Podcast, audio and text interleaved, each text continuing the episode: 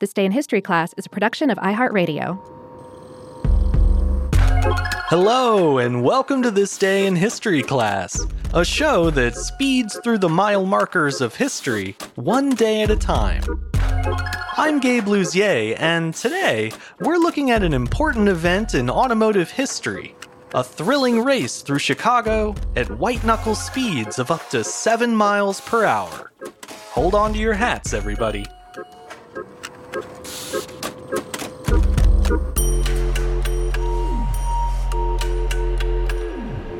The day was November 28, 1895. The first American auto race took place in Chicago, Illinois, with six racers competing in custom handcrafted cars.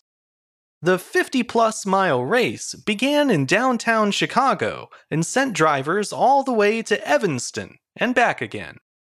The race was sponsored by the local Times Herald newspaper and was open to all qualifying vehicles, whether they were powered by gas, electricity, or steam. The Times Herald put up $5,000 in prize money, which would be more than $150,000 today. Interestingly enough, the Times Herald also offered $500 to the reader who suggested the best replacement term for automobile. Apparently, the newspaper's publisher, H. H. Kohlsaat, thought that automobile sounded, quote, too Frenchy. The winning replacement word was motocycle. That's motorcycle without the R. So anytime you hear that term today, just think car. As you probably figured out, this was early days for the automobile. So early that even the name wasn't settled on. In 1895, most people had never seen a horseless carriage, and even fewer had driven or ridden in one. Those who had weren't big fans either. The noise and smell of an engine powered vehicle convinced many people they were better off without it. In fact, opposition to cars was so rampant in American cities that when pedestrians saw someone driving a car, they would yell, Get a horse! Of course, not everyone looked down on this new form of transportation. Early gearheads and aspiring car makers found a new hobby in building engines and mounting them to different kinds of carriages. There was no mass manufacturing of cars at the time, Innovations like the assembly line and the Model T were still over a decade away. Instead, the vehicles were hand assembled by the people who believed most in the car's potential. Racing these machines was a natural extension of that passion. The world's first car race had taken place earlier that summer in France, and American car enthusiasts thought that kind of excitement was just what they needed to win over the public back home. H. H. Kohlsaat was one of those true believers.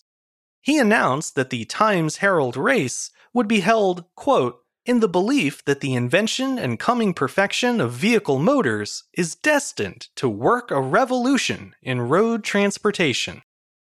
In that sense, the motocycle race in 1895 wasn't just a competition, it was a way to prove that cars were a safe and reliable way to travel. Kohlsaat wanted as many people as possible to see the demonstration, so he originally planned the race for the 4th of July. However, most competitors couldn't be ready by then, so the date was ultimately pushed all the way to Thanksgiving.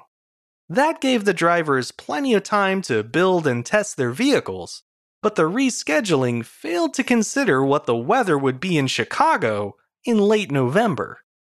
When the big day arrived, there was a good five inches of slush on the streets, left over from a snowstorm two days earlier. The weather was below freezing, and the wind coming off the water in Jackson Park made it even colder. Needless to say, Kohlsaat didn't get the big holiday crowd he had hoped for. Reports of the true crowd size vary, but most accounts say there were a few hundred spectators at the start of the race with most of them leaving once it was underway. In the end, only six cars made it to the starting line that chilly morning. Four of those vehicles were gas powered. The first was an American car that had been built by brothers Charles and Frank Duryea, with Frank in the driver's seat. The other three gas vehicles were all built by German automaker Carl Benz.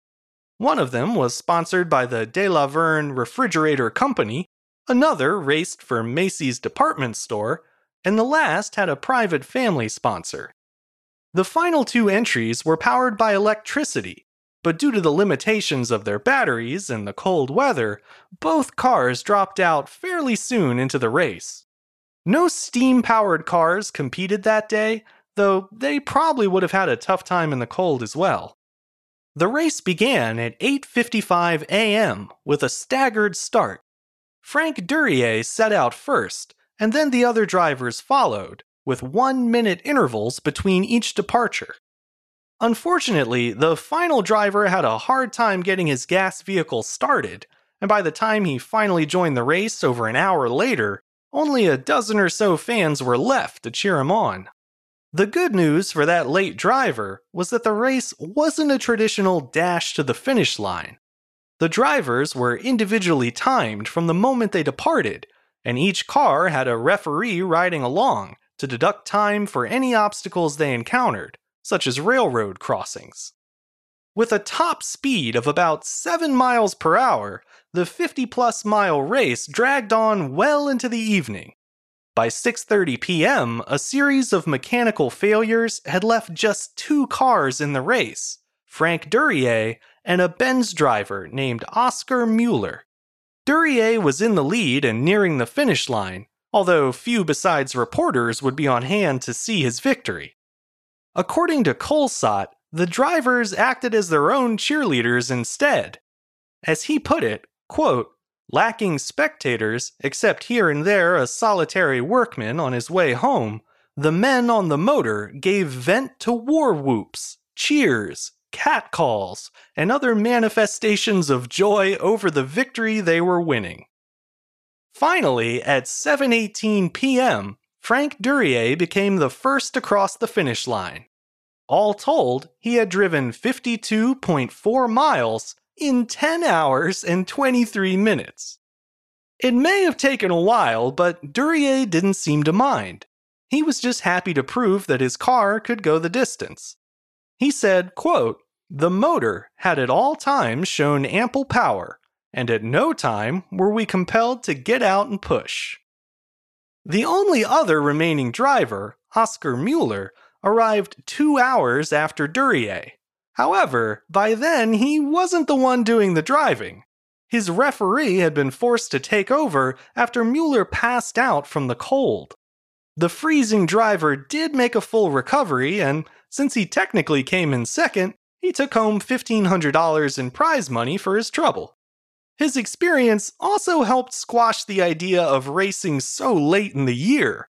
The country's next auto race would be held on a balmy Memorial Day weekend. So, with just two finishing drivers and barely any spectators, the first American automobile race wasn't a total success, but it still helped prove the potential of cars to a decreasingly skeptical public. A day after the race, several Midwest newspapers ran the same predictive headline. It read three short words Horse is doomed. I'm Gabe Luzier, and hopefully, you now know a little more about history today than you did yesterday. If you have a second and you're so inclined, come find us on Twitter, Facebook, and Instagram at TDIHC Show. And if you have any feedback or thoughts you'd like to share, you can always write to us at thisday at iHeartMedia.com. Thanks to Chandler Mays for producing the show, and thank you for listening. I'll see you back here again tomorrow for another day in history class.